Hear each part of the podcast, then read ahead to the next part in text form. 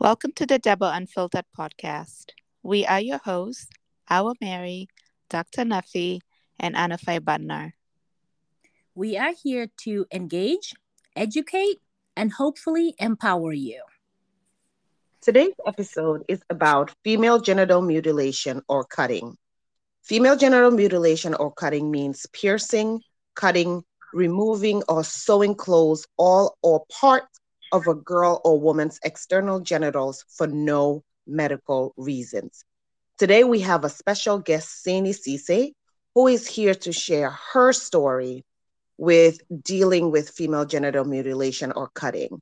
Before I introduce um, Sainey and give her the floor, I would firstly like to pass it on to our co host, Dr. Nafi, to give us a more in depth history and give us the breakdown of female genital mutilation. Nafi, over to you. Thank you, Anna. Good morning, everybody, our listeners, and welcome, Sainey. Um, so today, the topic we're going to talk about, Anna just um, related. So, female circumcision, which is sometimes called female cutting or female um, mutilation, you know, the names differ.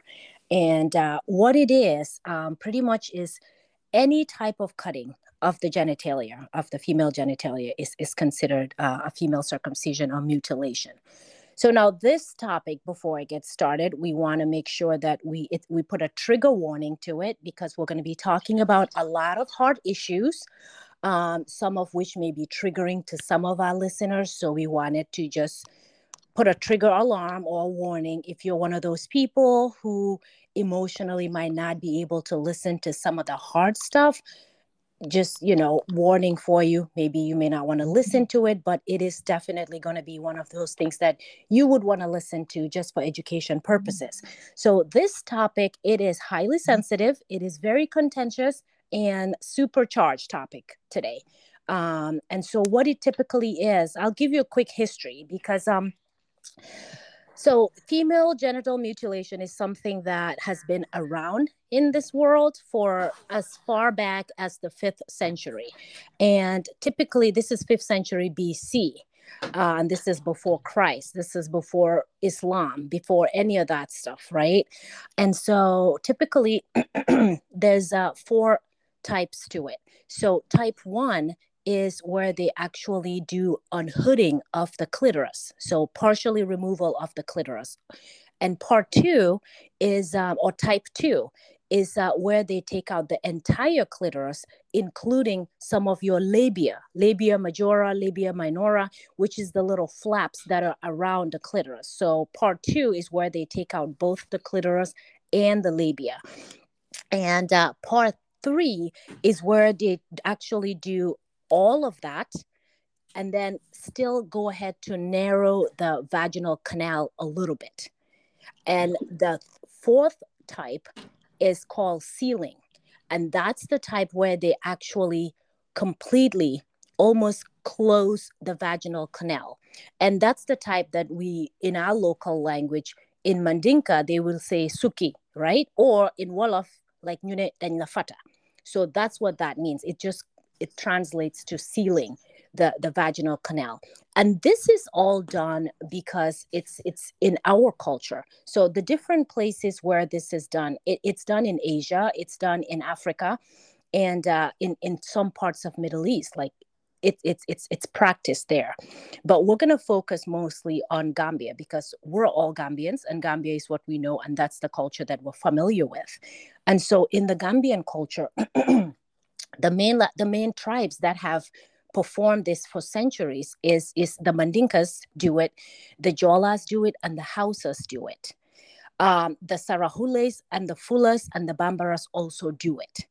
Now, depending on what tribe you are in, the Mandinkas, Jolas, and the Hausas, they typically practice type 1 and 2. And then the Sarahules, the Fulas, and the Bambaras, they typically do type 3 or 4 so pretty severe types. But that's not to say that if you're a Mandinka, you have not experienced any of the other types as well. And typically in Gambia, what happens is there's a Ngansimba, which is a lady who is designated to do these things to, to, to the person. And the age group that we see these things done in is typically around eight years old, nine, all the way to 15. That's usually the area where uh, the age group where this is introduced to the child. And um, so we have obviously um, talked about this uh, in our own community, but we bring it up today to discuss it because there is a movement in Gambia. Currently, as we speak to you guys, obviously, FGM is um, it's it's not allowed it's banned in gambia it's illegal but there is a movement to try to repeal it and so this asks for a conversation uh, from both um, corners of the group because there's people that are against um, you know, uh, FGM, which we are in our platform. And then there's a group that is hoping that it would be repealed based on their own beliefs or whatnot. And so um, when we do talk about it, I'll, I'll get more into why um, we, you know, in our cultures, in our communities, we do it. And I think it's seen as maybe a rite of passage as a cultural thing um, and and and and some even go as far as saying that it's a religious rite, which it's not and so um, but but again we'll get into that a little bit more as well and and what my main takeaway or, or my main focus is is that fgm is mostly cultural but there is no medical or physical benefit to the person the child or the woman who has it done.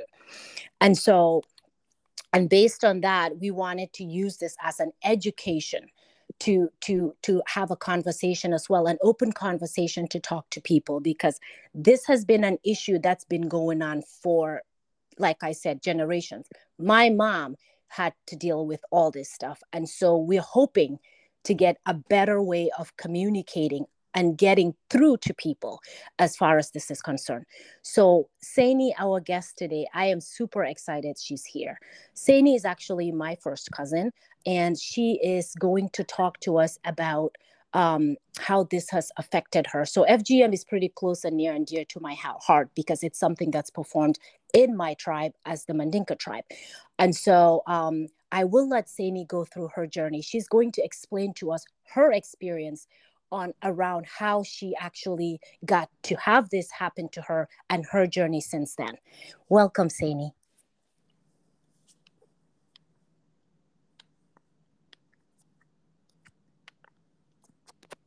I'm not sure if Sainey is still on. Sainey, do you hear us?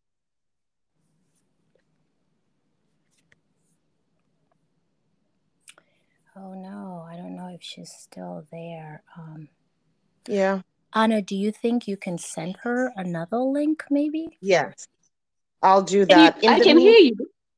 Oh, great. Oh. Sainey, are you there? Yes, I am here. okay, good. welcome, welcome. Oh. All right, go ahead. We'll give you the platform so you can go ahead and talk to us a little bit about your experience. Okay. Um, good day, ladies. It's good to be back on your platform. I am super thrilled that I am back here talking about FGM this time around. um, I will talk about my story and then you can ask me questions as we go ahead. Yeah? Yes. Yes. Okay, good. So I was about eight years ago. Sorry, I was about eight years old when this practice was performed on me. I can vividly remember it was a very rainy day. Um, my mom and dad were at home. So a very close relative of ours came to, to the house. We were with our grandma. So she spoke to our grandma, and then all of a sudden, um, our grandma said, Sini, Sana, you have to you have to go with your aunt somewhere. And all of a sudden, I felt really bad. I felt that um, something was going to happen then I started crying that I don't want to go. But my my um, my grandma said, "No, you have to go. Just go. You're coming back soon." I'm like, "Okay, let's go." So I was still crying. You know, they gave us mint biscuits. You know how they they entice you with um with stuff as a kid. Mm-hmm. So I told my twin brother, "I don't know where we're going, but um, I don't think it's going to be good." So he was just like, "Just eat the biscuit and mint. We're, we're gonna be fine. Very soon we'll be back." then I, I there was nothing I could do. they, they were elders, so I could not do anything, and I was a kid. So we we, we went um, to um, James Senegal. I don't know if you ladies know where James Senegal is in Banjul. Mm-hmm. Mm-hmm. Mm-hmm. So we went to James Senegal. Um, there's this compound right before you um, you turn to um, uh, what's it called again? Mm, I forgot the name. Uh, Spalding Cove. Right before Spalding, there's this building, this high building. It's in pink also. Like now, the compound before the building, that's where the car stopped. So we oh. got in the, inside the compound. I was still crying. It was raining. Um, it was only me who was dropped at that compound. The car continued with my twin brother, so I did I didn't know where he went.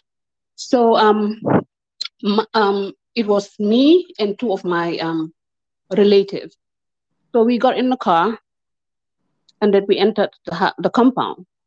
So by the time we got to this this this um, one bedroom apartment, um, as we got, as we got inside the living room, I started crying more because I saw kids lying on the side of the um the living room on the, both the left hand side and the right hand side. I don't know why they were lying there, but they were all um lying there about four on the side, four on the other side. I started screaming, screaming. So by the time we got to the bedroom, they um they used a cloth to tie my um my eyes. I was resist, resisting it though. So I managed to pull one eye, and then I saw two two women inside the toilet. And then, you know, they had more powers than me. So they they pulled me on the ground and then tied harder so that I wouldn't see anything. Then they um, got me into the to the to the toilet. All of a sudden, I was put on the lap of someone. The lady was sitting and I was put on her lap. I could not see, but I could hear them speaking in Mandinka. Then they opened my legs. And all I could feel I could feel was someone holding my clitoris, and then something sharp was going through it. I screamed. I screamed extremely loud, and I could say that was the first day I altered my Mandinka word. Akanyanta.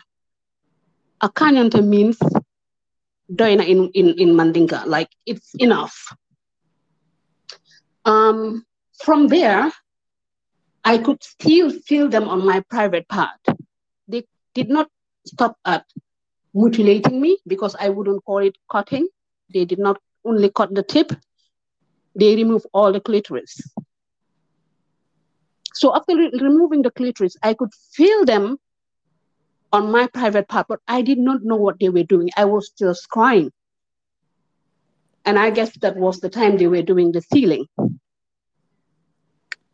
So they did the sealing and everything, and I was taking back to um, this compound in Primet Street. And the pain was so intense that all I was all I did was I was shivering, just shivering, mangaloharek, you know. Um, and when we got to that compound, they took a cloth.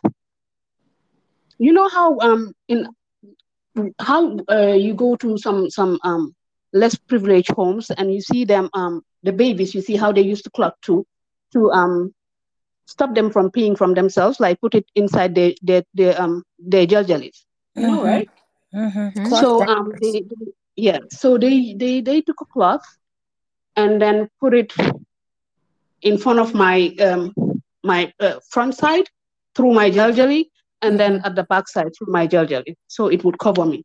And that was the worst part because you know i was mm. bleeding continuously bleeding. And you know when when blood is stained on a cloth when it gets dry it's mm. it's really hard. It's really hard. So that hardness was always on the part that was removed. So it was causing more pain to me. All the time, I was in pain every day, 24 hours, because they wouldn't change that all the time. they leave it there. Sometimes they change. They would change it. They won't change it all um, throughout the day. So imagine that dryness on the part that was cut. I was going through pain. At some point, I was even scared to pee. Mm-hmm. I would want to pee, but the pain was so intense. Mm-hmm. I would mm-hmm. keep the pee inside myself. I wouldn't tell anyone I want to pee. But when when I could not um, hold it anymore, I would mm-hmm. go to the toilet and pee. But when I'm peeing, it's another thing. Like, oh my god. Uh, I'm sorry, I have to be raw because we are trying to mm-hmm. educate people. Mm-hmm. Mm-hmm. So I have to I have to say it all. So um I lived through that until the day that we were um they call it the Samba Soho, right? You know, when when you go through that, there is this day that you all have to go to your house and but till that day I was not healed. I can remember I, um, we went back to our different houses and I was still in pain. It went through until it healed itself, but um, it it took me more time to get healed because of the um, the clot that was scratching, scratching, scratching the wound, scratching the wound. It it was just a traumatizing period, mm. but Alhamdulillah, I went through it. And the, the funny thing is, or the weirdest thing uh, was, they did not communicate to my parents that I was sealed. So mm. I never knew that I was sealed. And I can remember um, when I was a teenager, like when I'm peeing, I would want to touch myself because I was curious about my private part. Mm-hmm. And I would tell my uh, my cousins, you know, I don't know what is wrong with me, but when I touch myself, even the tip of my um my my smallest finger it doesn't like it doesn't go inside. So i don't know why. And when I, i'm seeing my period I, it could take me three months before i see my period. And when it's coming out it's so dark. It's only when i um when i um grew up later that was um that was the time i thought about it that okay the blood was not flowing like it should because of this healing Mm-hmm. And when the blood would come out, it would be so dark because it, it has stayed inside my body for like uh, mm-hmm. three months. Mm-hmm. And you go to hospitals here, they will tell you um, sometimes it's normal that um, a lady sees the period and, and not see it um, the next month or in the next two months. And the pain that comes with the period, oh my God, it's like it's it's unimaginable. So imagine going through all that. I still did not know that it was the result of the sealing. So fast forward, I later got married, and my husband, me and my husband tried to, you know how um how our tradition they will take you to your husband's house and wait for you to, you know, he we did not want that. Mm. So um, before when we got married, I was in England. So when I when I came back, mm-hmm. um, they chose a date that they they were supposed to take me to my husband's house. And mm-hmm. both me and my husband, we did not want that, like people sitting and waiting. Mm-hmm. So we decided to, to to to do it before. And then we okay, we tried doing it, but he could not penetrate through. We tried, and the pain was so much. Oh my God! I would I would use dirty socks. I would mm. I would use anything that was close to me to, to put it in my mouth so that I wouldn't scream too loud mm. because of the pain.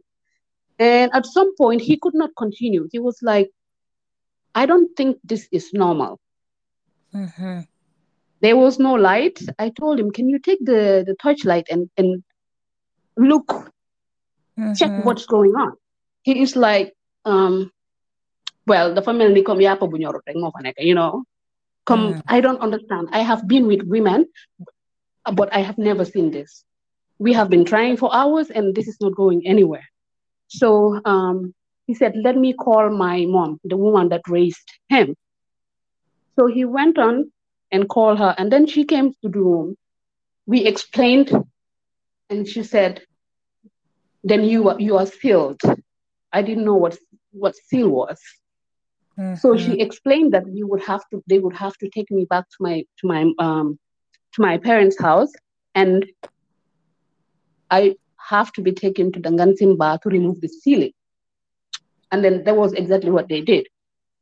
They take me back, took me back to my um to my parents' house, and then the next day, my mom called my aunties, my bajans, to to to to come and um take me to the Ngansimba. So they took me to the Ngansimba. The Ngansimba lived around um Safidin in Serekunda. Mm-hmm. That was where we turned. So we got to the Ngansimba's house. I knew that some serious pain was going to was going to uh, uh, be meted on me, mm. but I didn't know. Um, I didn't know the procedure.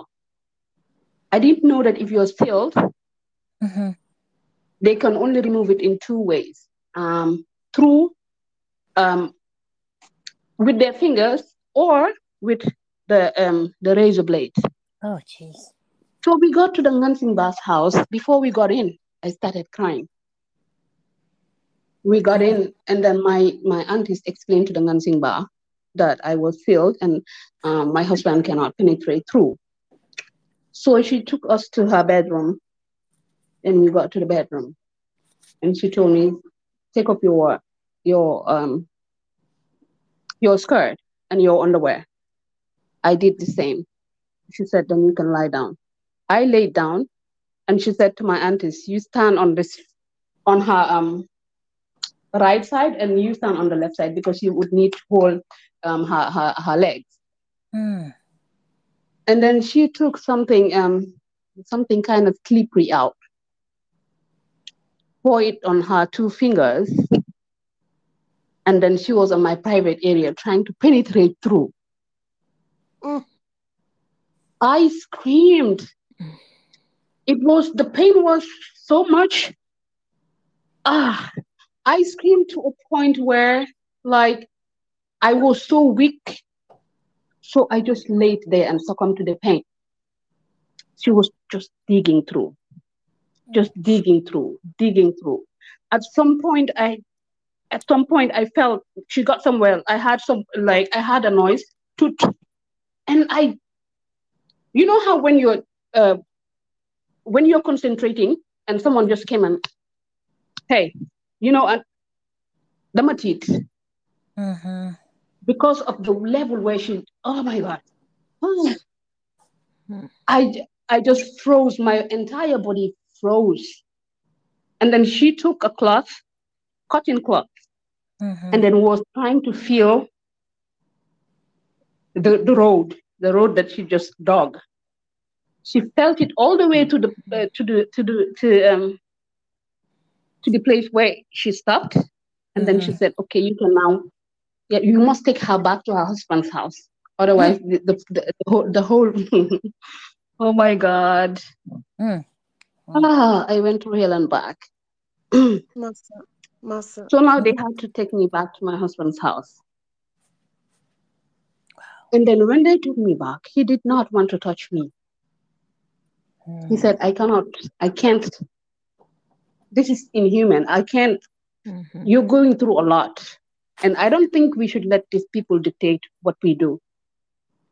And me remembering in the vehicle that my aunt told me, if you don't do it today, you will go through more, more pain tomorrow. Oh, geez. So me knowing what I just went through, I told him, no, we must, we just do it. Because what I just went through, I don't want to go through it tomorrow. So you have, we have to do it. And that was the day I remembered. I cried to a point where the dirty underwear I was wearing, I could, I didn't even care that it was dirty. I put it in my mouth to succumb to the pain. Mm. Oh. Wow. I'm sorry. no, it's okay. It's just a lot. So it's a lot to process. Yes. Mm-hmm. Mm-hmm. Wow. At some point, we still could not. He still could not get to where he should. because the um the the unsealing was not done properly. So we could not pass a level. Hmm. And then we both got tired because I was weak at that point. I was weak. So um, we stopped there and then they took me back to my parents' house. Then my aunties realized that the sealing was the unsealing was not done properly. So they took me, they had to take me to um, Dr. Kurang for him to operate on me to, to clear the whole, the entire canal. And then Dr. Kurang had to do that. But I can, um, before he put me to sleep, I told him, Doctor, with all the all the pain that I've been going through, in mm. case I don't wake up, I have forgiven those who did this to me. Because if I don't, even if I die, my my um my soul will not be at peace. Mm. He said, No, don't say that you won't you won't die. You you'll soon wake up.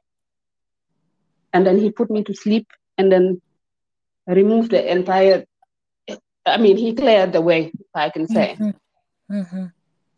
But still, that was the beginning of my nightmares because with the trauma that I went through, mm-hmm. my I was really traumatized.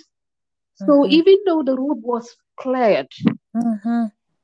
I still was scared of sleeping with my husband because mm-hmm. to me, in my head, mm-hmm. you're still gonna go through that. The pain that you've been through, of course. The moment you open your legs, that's the same thing you're going through. And I never wanted to go through that. So I was saying, no, no, no, no. Hmm. It took me around close to six weeks before I could give it a try. That was how traumatized I was. Mm-hmm. So, um, if people are trying to um, fight for the FGM law to be repealed, I will do all I can mm-hmm. to make sure that that doesn't go through because it's a violation of our rights as girls. And even in Islam, some people are saying that it's Islamic or I don't want to go through that. Mm-hmm. But Islam is a religion of peace. And Islam does not advocate for people, especially young girls, to be harmed. Mm-hmm. They practice here. They practice FGM here because they said they don't want you to be promiscuous. I traveled at a very early age to Europe, where my mom is not there, my father is not there, but there was no day for once that I thought of giving myself to anyone who's not married to me. So mm-hmm. what's the point? What was the point of them making me go through all that pain? Mm-hmm. There was no point because I never thought of being promiscuous. Mm-hmm. FGM is being practiced on girls who becomes pregnant at some point. Mm-hmm. mm-hmm. So we, as a society, I think we need to sit back and take this conversation seriously. It's mm-hmm. against human rights Mm-hmm. It's inhuman. I went through hell and back. And when I shared my story on Facebook, it's not like I wanted to come out to the public and tell tell them my dirty laundry. No. But I am doing, I did it because I don't want any girl child to go through what I went through. I don't want any lady to go through what I went through mm-hmm. because I went through hell and back. So um it's just what it is. I am glad to be back on your platform. Um, I thank you for giving me the opportunity to share my story. And if you have any questions, you can ask me and I'll answer. Thank you, ladies. Wow. Um, I am so sorry. That story sounded very traumatic and i can't even imagine what it was like for you who actually went through it um, my heart goes out to you i'm sorry I'm a little bit emotional. Um, I too have um, cousins that have gone through it, people that I know that have gone through it. Mm-hmm. And the inhumanity of it all is glaring. It's clearly there. And the entire time I was thinking, why couldn't they give you painkillers? I don't know, my small minded thinking. I'm just like, mm-hmm. please give her some painkillers. Somebody give her some painkillers. Clearly, this girl is in pain. And um, the fact that you had to go through surgery to clear your canal also shows that the practice is not well mm-hmm. thought out. Like they they think they know what they're doing, but from the excruciating pain that you went through after getting married and your husband trying to penetrate you and you having to go through surgery just to have intercourse with your husband is ridiculous. It's unacceptable. And um I'm gonna pass it on.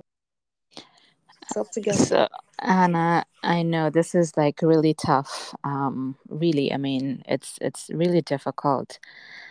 Sainey, thank you for coming and sharing your story, and um, we are so grateful for you. Um, you know, obviously. Uh, being uh, this courageous to share your story, not only in this platform, but for us too um, at the Woman Boss.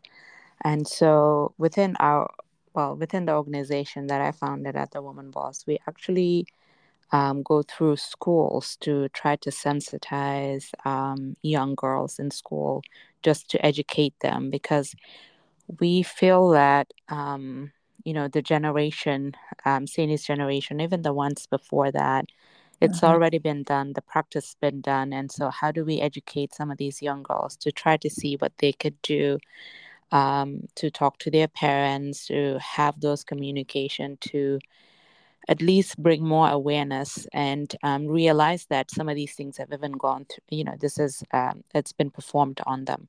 Most of the time when we go to schools, um, mm-hmm just to, like you know yes that um, right now data shows that um, it's 75% uh, uh, women or girls have gone through fgm in the gambia. But when you go through schools anywhere from rural to urban and i just want to emphasize on the urban because people think this practice just being done you know in rural parts of gambia. And you know very incorrect because obviously saying story she is born raised in urban parts of gambia. And so when mm-hmm. we share this um, when we share just you know talk about how many people in the classroom gone through fgm um, the prevalence rate mm, for the most part is like 90% right? And so at least for these young girls. So you know the law has been banned but they're still practicing it. Um, another point is that um, most of these girls they're like i don't know. I'm not sure if it's been practiced or not. And so we teach them um, one thing that we teach them is like go home be familiar with your own vagina and know like okay does this look real? Um, uh, you know like my other friends or you know what i just saw today because obviously we show them you know what a picture of, of a real vagina will look like uncircumcised or unmutilated and so we show them that and so hopefully that will also um, be you know an educational um, uh, time for them, a moment for them. And so we've gone through schools where the young girls will come the following day because we usually spend two days with them.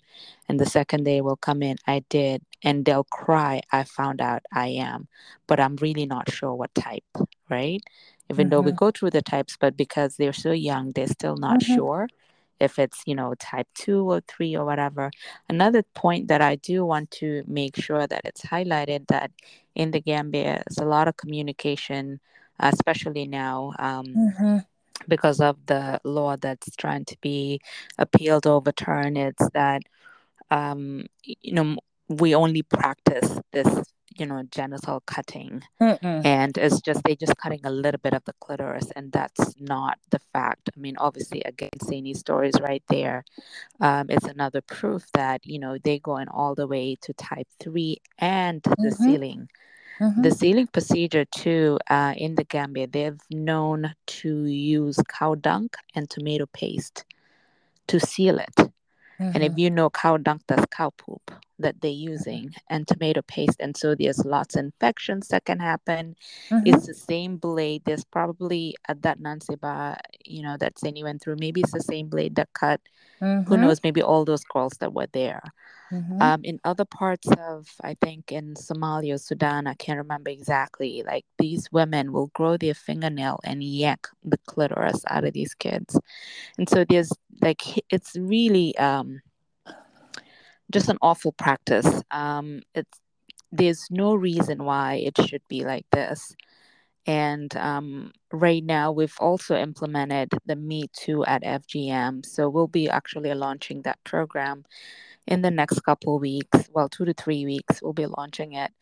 And, um, you know, Sainey again obviously shared her story there, and lots of uh, numerous women across the Gambia to share their stories just to reiterate the importance of making sure the law that we currently have that was implemented um, just stays as it is.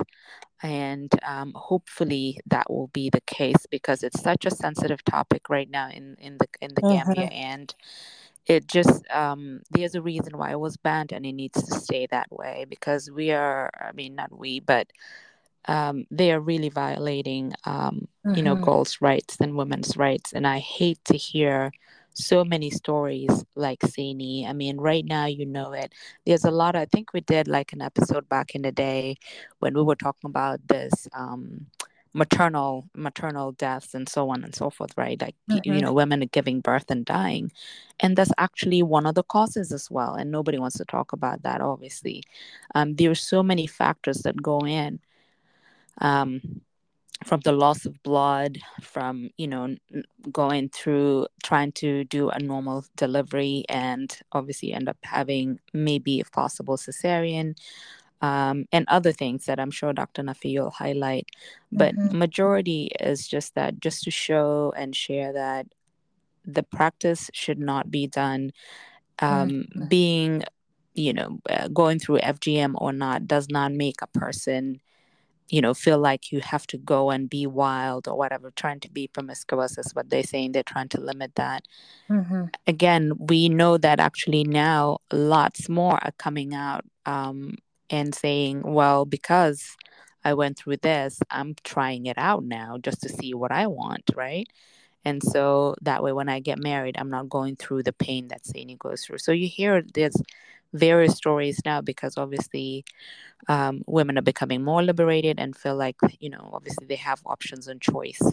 Um, so I'll think i'll stop there and i'll pass the mic over to dr nafi and anna. I'm so sorry. I know this is a lot but um, we just have to use that platform and make sure you know we bring awareness to our audience Thank you, Awa. I mean, I wow. I mean, thank you, Sainey, for going through that with us. I'm I just have to say I love you and that I am in s- such I'm just I'm in awe of your strength to just for something like this, something, you know, to this magnitude to happen to you as a child, right? It has psychological, emotional side effects, like implications, because it's it's pretty traumatic. And yet here you are. Like in our culture, there's so much labeling. So people are always scared to actually come forward and, and speak on these types of things. And so I commend you for actually having the courage to stand up because you could have said, and like you just said, your business is out there for all to see, right?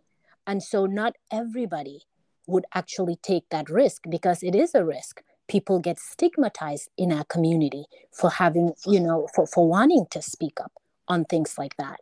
So I just want to take a second just so that you understand the magnitude of what you're doing. You may not think it's a lot, but it's quite a bit. And so I just want to say thank you for that. And and and and and the you. trauma, the trauma that you went through. And um hopefully you get some emotional healing out of this because to be honest, some people go for the rest of their lives and they haven't truly healed emotionally about from the trauma that has happened to them and so it what what this does i think it opens a conversation about um, some of the side effects right? Because i know when this was really a hot topic online people have been debating it the past few weeks. And then obviously there are people who because in our society we, we were quick to label people right? And and i think that's part of the the problem that we have where some people don't want to be labeled as uh, a less than product right? And so they then come out with a narrative that i had it done and i'm okay and da da da da da da da. And what i want us to emphasize is that it's it there are people who can go through this and they can be all right not have any sexual side effects however there's a huge um, group of popu- of the population that are suffering from side effects of fgm and so just we don't want to minimize those people. And so to just we don't we want to be very careful by not saying oh i went through it so i'm okay. So to people that that has happened to we say thank the lord alhamdulillah that you came over to the other side unscathed but that does not mean that this practice is okay and so we should not be trying to um, justify it and and as a as a as a mandinka woman i have to say culturally people tend to attribute um, themselves like i said earlier to this culture as a rite of passage, right? I watched a video where somebody was saying that because her grandmother did it, her mother did it, so she did it. And what I want to say to that person is that because your grandmother had something done to them, because your great grandmother had something done to them, and you did, does not make that right. And we need to uneducate and, and re educate our minds as to the fact that when something is cultural, does not always make it okay or good.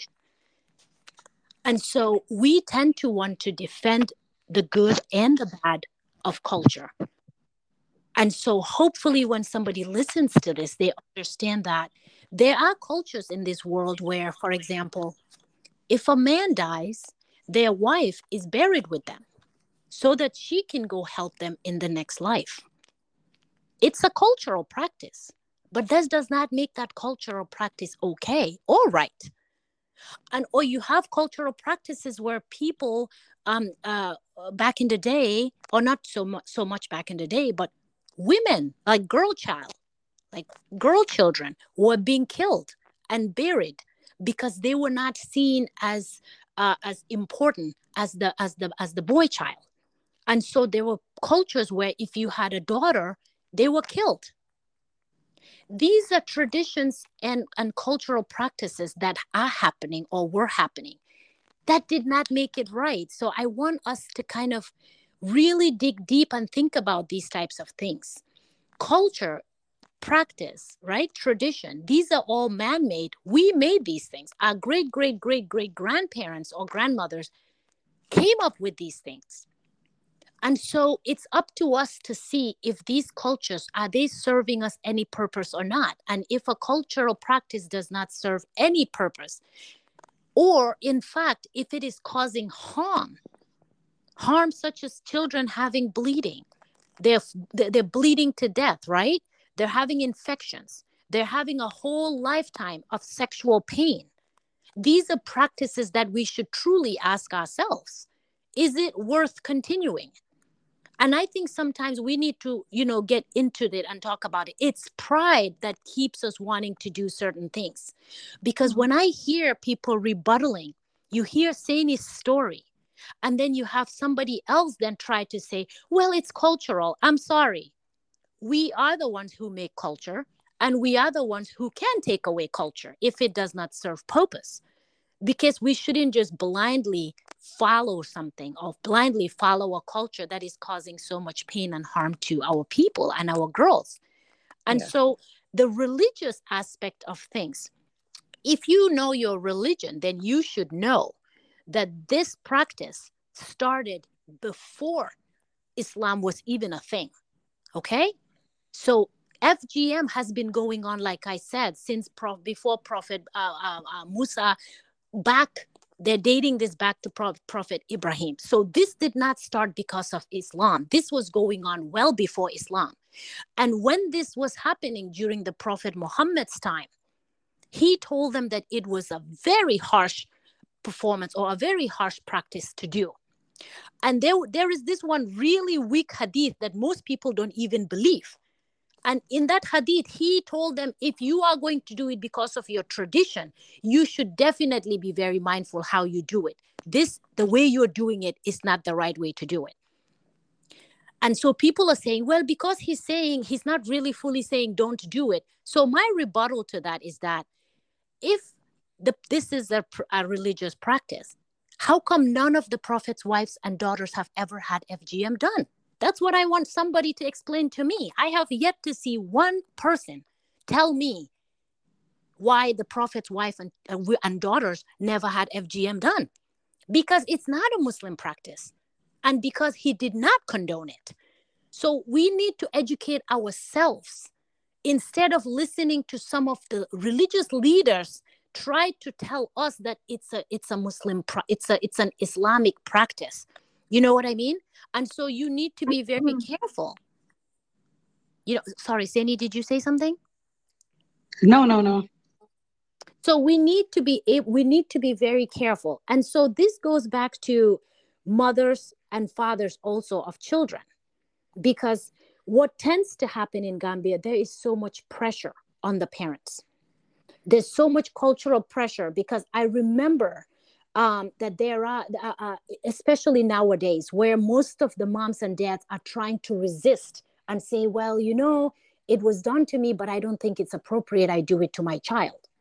And then you have the surrounding, the environment where people are saying to you, How dare you don't do it to your child? Your child is now unclean, unpure. They will be more pros- uh, promiscuous. That's not true. We have women who have been circumcised and they have teen pregnancies, tons of teen pregnancies where most of those people are circumcised women. So that is not true to say that it will help um, you not you know want to have sex or whatnot right? If you teach your children good morals that's what prevents them from wanting to go out and do certain things. It's not cutting a person's genitalia. That's not what prevents them. It's what you te- teach them morally. And so i think sometimes the pressure that we put on each other because there is a thing where we're seeing a lot of um, other cultures other tribes that typically do not practice fgm like the wolofs the akus the manjagos and the sarahules and the sorry the Sereles they don't practice fgm typically in a traditional sense. However we are seeing more of them doing it because of surrounding pressure if they're living in a in a in a, in a community where it's predominantly either Mandinka, you know, Sarahule, or a tribe that performs it, all of a sudden you are now being pressured and you are being told your child, your daughter is not is less than, is less clean, is less pure because they have not had this performed to them.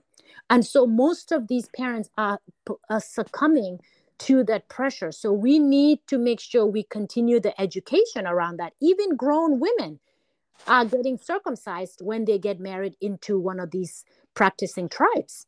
Just because you want to be just so they can be accepted as a cleansed woman. And that's just terrible that we do that. And i want us it's not that we're attacking any one culture because like i said i i am mandinka. So my culture practices this it's not that we're, we're, we're not trying to insult anybody and there's no need to insult anybody. And i feel like mostly when we have a communication about about fgm there's two camps where the, both people are yelling and cursing at each other. And for, for like i said for, for for a long time now for decades that hasn't gotten us any closer to solving this. I think that people need to sit together and we need to really try to discuss and get to the bottom. There is a psychological reason why people are willing to risk their children's lives with death and infection in order to do this. And that's where we need to focus on and educate people and try to unlearn some of those pressures why you feel like you need to do that. And um, I'm going to let you go ahead and talk a little bit more, Anna. Hopefully, you're doing okay now. Yes, thank you. Um, first, I just want to say thank you, Sainey, for sharing your trauma. Thank you for trusting us enough to share something that's so personal and clearly such a difficult story. Mm-hmm. Um, we truly appreciate your courage and the bravery it took to share that with us. And mm-hmm. I want you to know that what happened to you wasn't your fault. Mm-mm. And I also want to say that I'm sorry that you were hurt and harmed, and we mm. support you. Mm-hmm. Um, and in saying that, I wanted to bring up the aspect of this cultural practice um, in Gambia that is grounded in traditions of mm-hmm. the patriarchy and how we subjugate women. I know that there's excuses for linking FGM to religion, to traditional practices, to religious practices. But I think we need to figure out a way to empower women and changing mm-hmm. some of these gender roles because mm-hmm. the patriarchy is a societal system, right? In where men are in the position of dominance and privilege. Whenever you talk about FGM, you hear it's linked to promiscuity. So they don't want women to be promiscuous because they're supposed to preserve themselves from men. Sainey already shared with us that Sainey got educated outside of the Gambia, lived in a completely different country in the Western world. And Sainey never thought about having sex or intercourse before marriage because of how she was brought up at home. Mm-hmm. So that already debunks the entire philosophy behind close them so that they're not going to go out there and spread their legs and be promiscuous. But Sainey, I wanted to ask you, as someone who has gone through this practice, do you think we are focusing the raising of awareness and mm-hmm. the trying to get people educated and also making sure that we're trying to get people to unlearn their bad habits are we focusing it on the wrong mm. part of of society should we be focusing on the fathers should we be sitting the fathers down to mm-hmm. talk to them about how harmful this is to their daughters and to their mm-hmm. sisters and to their wives so that they can help discourage mm. women to do this to their own children because you said in your story that your husband felt so much so much of your pain and he felt empathy for you. And he kept telling you we can't do this. You're in too much pain. So for someone who's seen what it is and the hurt do you think if you were to have a child with your husband, your husband would clearly discourage you from having your daughter go through the same practice that you went through? I'm just trying to see what are your thoughts on are we are we targeting the wrong mm-hmm. audience? Mm-hmm. Mm-hmm. Great um, question. I think we are on the right path, but um, I feel that it comes in a package. Yeah, we need to mm-hmm. involve the, the husbands, we need to involve um, religious leaders, we need to involve mm-hmm. everyone in the cycle. Because mm-hmm. if we really focus on just one side, um, mm-hmm. then then we won't um, we won't um, do it that well. So um, focusing on the entire package, I mm-hmm. think that way would be um, better when it comes to raising awareness on FGM. Yeah. Mm. Um, a lot of people, I would say, um, the sorry, my he's my ex now. Um, if we had a child, he would have never, he would have never allowed anyone mm-hmm. to to conduct FGM on, on on on on his daughter because he saw what I went through, mm-hmm. and um, we should also involve involve the um the the people that are practicing this this this FGM, mm-hmm. um, since it's banned, um, you wouldn't know a lot that are doing it because mm-hmm. they are mm-hmm. hiding it because the law has been banned. But it's evident that it is still being carried, it is still being mm-hmm. done. So mm-hmm. um, and it's very difficult because the last time um, I was invited, Will was having an, a workshop, and um, this Nansingba was invited, and the mm-hmm. argument was heated because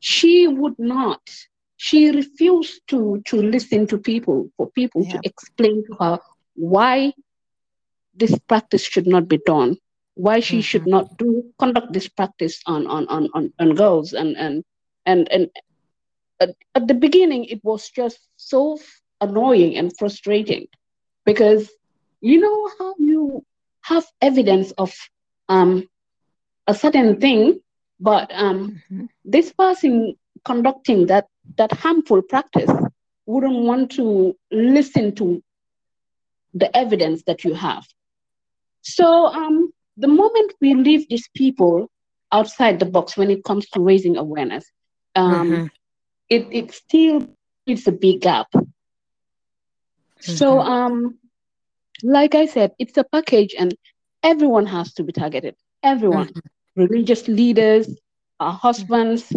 even boys.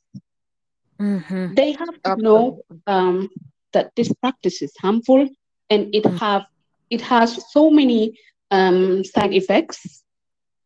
So um, them growing up, becoming fathers, they should not allow their kids to be cut. So it's like I said, it's a package. We should focus on the entire package. Yeah. And I'm I want to add that. Sorry, uh, Nafi. Um, sorry, oh Mary. I I just had a follow up question. I don't want to lose my train of thought because mm-hmm. okay. Danny, you just you just shared that um, there are a lot of communities where we're still upholding this illegal practice in mm-hmm. secrecy, right? Mm-hmm. Um, yeah. Because of our cultural and traditional beliefs. But there's also another part that I want you to maybe you might you might know more than I do, but there seems to be an immense stigma and discrimination mm-hmm. that are faced by those who have not undergone cutting. Can you please just enlighten us about what that is? Because there's women who have not been circumcised, mm-hmm. but then there's a stigma towards them for not right. being circumcised. And my mom is Tanzanian, so I feel like sometimes I'm left out of some of the Gambian, you know, cultural education when it comes to what is it about that stigma? Why would you be stigmatized because you didn't get cut? Isn't that not a good thing? It's they they they're just not they don't know what it is. Um, you know, uh, they call you names. I have mm-hmm. seen people that have names like Sulima. Sulima, in, in, yes. Mm-hmm. Yeah, Sulima. If, uh, since you were not caught, you are mm-hmm. Sulima. Yeah. And and what that means in translation really is that uh um your hamulodara, somebody who, you know, in Mandinka it's Imam Fellong. So Sulima means somebody who hasn't been hamulobut they teach you you, you don't know because they're att- attributing you going to through fgm right? That they're teaching you certain cultural things which i'm not against teaching the child certain cultural things to know. You can teach them that minus the fgm cutting. They don't need to lose body parts to learn a cultural practice. So i think uh, that's why they use those words to um, it's a dera- it's a derogatory term actually. Solima is a Mandinka word, but it's a derogatory term that they use against anybody else who has not gone through the practice because they're saying that you are less than, that you're not pure or you're not cleansed enough because you have not gone through this process of being cut and then being taught um, certain things about what traditionally is appropriate and is not appropriate. So I think it's a tactic that people do to eh, just like in any culture, right? Racial culture, when you call a black person a name, right? Because you're not black. Uh, and making them feel less than or, or inferior than you. And that's simply, Anna, why the name calling is. It's just in our culture, we're quick to condemn. So it, that's why there's this pressure around it with other people from other cultures too, you know, like eh, I don't know if that helps answer your question. Yeah. There's yeah. um there's another like there's another um, aspect of it is that sometimes they are educated the the girls and I don't know Sainey if you went through that they are taught that yeah. these girls that didn't go through it they have a smell they smell they're also taught that um, their clitoris could be you know if they if they didn't go through the cutting it could grow as big as a penis um, they're going to be you know uh, promiscuous and things like that so they've kind of um, fill their head with like things that are you know just biases and mm-hmm. myths around mm-hmm. all these things right it's mm-hmm. against the quran they're not clean and so on and so forth so obviously that's when they look at each other they're probably thinking oh you then go through it because the, obviously this is like information where we hear your young girls are telling us mm-hmm. you know well they taught me this they told me this and so i didn't know that it wasn't true i mean you know, can you imagine believing that your clitoris can be the size of a penis? And so, you know, things like that. Another thing that Anna, I just wanted to make a point to that I don't forget. It's most of the time, especially in the Gambia, I can speak for, it's not the men that are taking these girls, it's the women. It's the older women that are mm-hmm. taking mm-hmm. these girls. This is not, and I just want to be clear, this is not the men saying, go ahead and go cut my girl right this is the the the grandmothers the aunties and all of them like no they have to go through it Everybody, like we went through it they got to go through it so mm-hmm.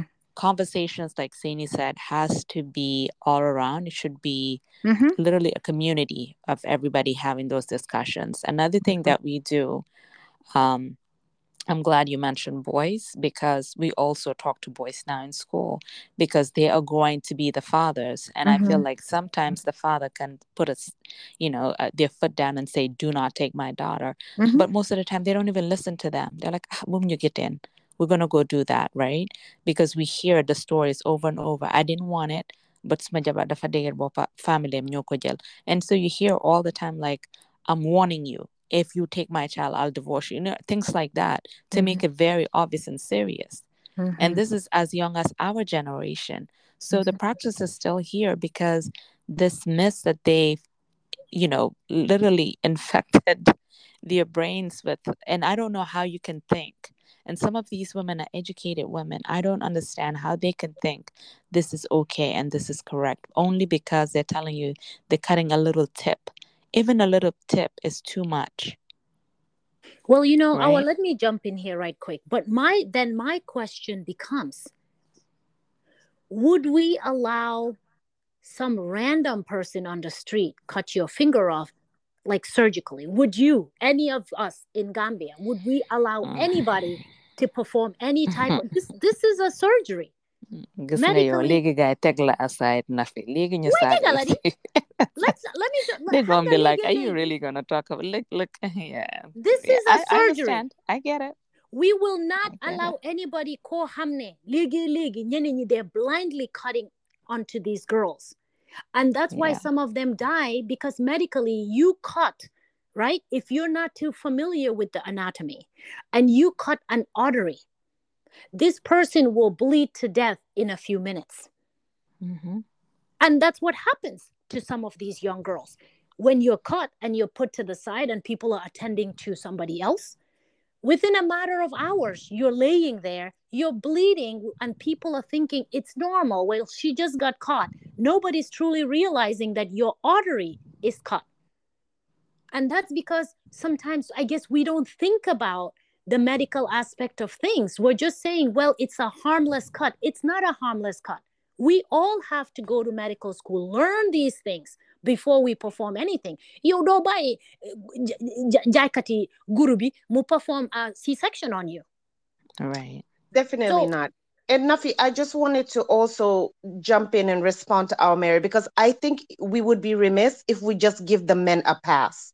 I oh, think yeah, saying I that the, the fathers are not involved or the fathers are unaware is a way of just giving them a pass. I think they also should be held responsible for what happened to their children, especially to their to their daughters. And I feel like if men are more vocal with their wives and the women in their lives and being very clear and matter of fact that none of their daughters should undergo this practice, mm-hmm. I promise mm-hmm. you the mm-hmm. numbers would reduce. Because for the women saying that a young girl cannot find a husband or get married if she has not undergone cut, that's their own insecurities that they're projecting onto these little girls.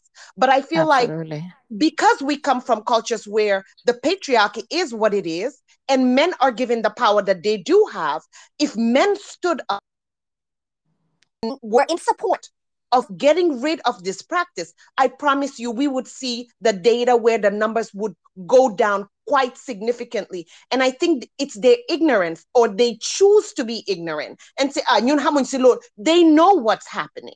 Mm-hmm. I want to believe they are well aware. And if they're not, they need to be part of the conversation so that this practice can be gone forever. Yeah. Uh, they they know, and I agree with you. Of course, I mean, I think they all need to be. I'm just saying that let's just not think that it's only the men that's you know allowing their kids to go get it. I'm saying that it's both. Let's not think that women don't want their daughters to go get you know FGM, and then men are allowing that. That's why I mean that it's not just one you know sex or one gender.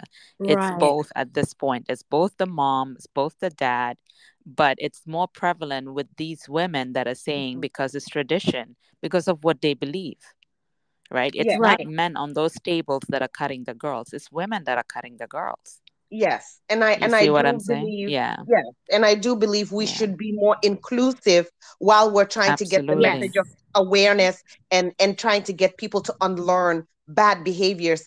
And i also just wanted to touch on because it seems like there are also a lot of cases of discrimination and violence. And, and who refuse for their daughters to undergo FGM. Um, mm-hmm. our Mary, mm-hmm. is is there? Have you come across any of that where there's girls and families who are refusing to undergo FGM and they're mm-hmm. getting shunned in their communities, or there's mm-hmm. violence towards them? Is there yeah, anything yeah, yeah. like that? Absolutely. Happening? Oh yeah, yeah. It's it's actually that's very common. Um, you get whooping. I mean, you know, now with young girls, like I said, feel very. They'll call and report, and when you go home, you get a beating. Um, you know, like you, yeah, definitely, yeah, what a you know, things like that. You hear it in the community. Obviously, it's it's prevalent. Um, there's there's no limitation to what's happening right now. Like I said, obviously, once the law was passed, there was because of the prior president um, i feel like um, people were a little bit more afraid of him right so to mm-hmm. practice mm-hmm. because you know but i think once he also left office maybe um, you know with a new um, candidate maybe they thought that they could still loosen up obviously that's still not the case because hence the reason why you know the three cases that's bringing all this uh, chaos that's going around um, right now, um, which is actually even a good thing because maybe we'll get it banned for good and it's not going to be a point of discussion anymore. And um, now, the reason for people who don't know why this has become an issue again, the three cases that are going on, is it because some children recently died while this was um, being performed to them? No, so um, I don't I don't think I don't think they died. Um, but I think they were just they were just reported. It was oh, up in rural. Okay. Um, there was there was reported, but there have been cases obviously with death, but it's just those things that we don't talk about mm-hmm. and they're hidden. So it's not one thing that the families will share. Um, that you know a person obviously you know died in the community you hear the stories obviously um, you hear stories, especially uh, within the Fula tribe, where, um, you know, because I think most of them too do go through type three, Fula Sarahule, um, mm-hmm. where they also do the complete seal. Um, so you do hear, you know, horrific stories like that where a child passed, you know, obviously lost their life. Um, so it happens um, to a point where actually right now, currently in Spain, um, there's a case where um, a newborn was you know um, uh, taken to, uh, to, get FGMC or whatever. So it was mm-hmm. reported. So it's a big case. Is up in the north. Um, but because again, most of the folks that are coming into the country, they're uneducated. They're either Fula Sarahule tribe, and so you know it's it's bringing up the uproar again of educating you know like okay here you can't do that right? Like this is a different country and so on. But even in the gambia it should not be allowed. And it's not. It's actually still there's a law against it but people are still finding a way. So now they're going younger and younger. You know, Sainey Mhm. said 8 Mm-hmm. Um, we lost Sainey, by the way. but Yes, I was you just gonna know. say, Anna, are you able to send her another link? She texted and said she couldn't recla- uh, join us. Yeah, it takes Um, you know it takes while. Sometimes it takes a while, but um, so just so you know, like um, there's there are laws that are against it, but people are still hiding. So they're going younger. They you Mhm. know young girls uh, that way they you know um you feel like you won't remember or you can't report. However, remember when you're in the Western world, you are to report. You know, your children going to need vaccinations. Your children um, are going to be seen by doctors. And in the U.S., I believe I think it's optional to even get vaccinations. In Spain specifically, because obviously I lived there, you can't. There's no option. So I've- I'll give you an example why my daughter at the age of 12 i think you have to go to this hpv um, uh, shots right the vaccine mhm. and i did not want it and they're like well if you don't want it you can't go to school and i was like well dang okay Mhm. i guess i have to get it done right because Mhm. That's how it is. It's like you either take it or you don't. Even with the covid was the same way. And so you know laws are very strict and you know when it comes to Mhm. vaccines. And so when you take your child being a newborn or even a toddler obviously they still needs to they they do a, a full inspection. They're going to see that your child is missing a clitoris right? And so things like that. So i think that's an educational um, part too that hopefully people will share that and i hope today too if we can I know we've shared a lot of information but i hope that we can um, do it in the local Well, languages because yeah, i think this is going to be very important I was that the message that. is shared across Yeah, I was thinking that too. And just to so piggyback, sorry, I will go ahead. no i was going to say so anna can do the the um the wolof part All right. So just to piggyback on what you just said, there there is a lot of implications for having your child uh, have FGM performed on them, especially if you live in the West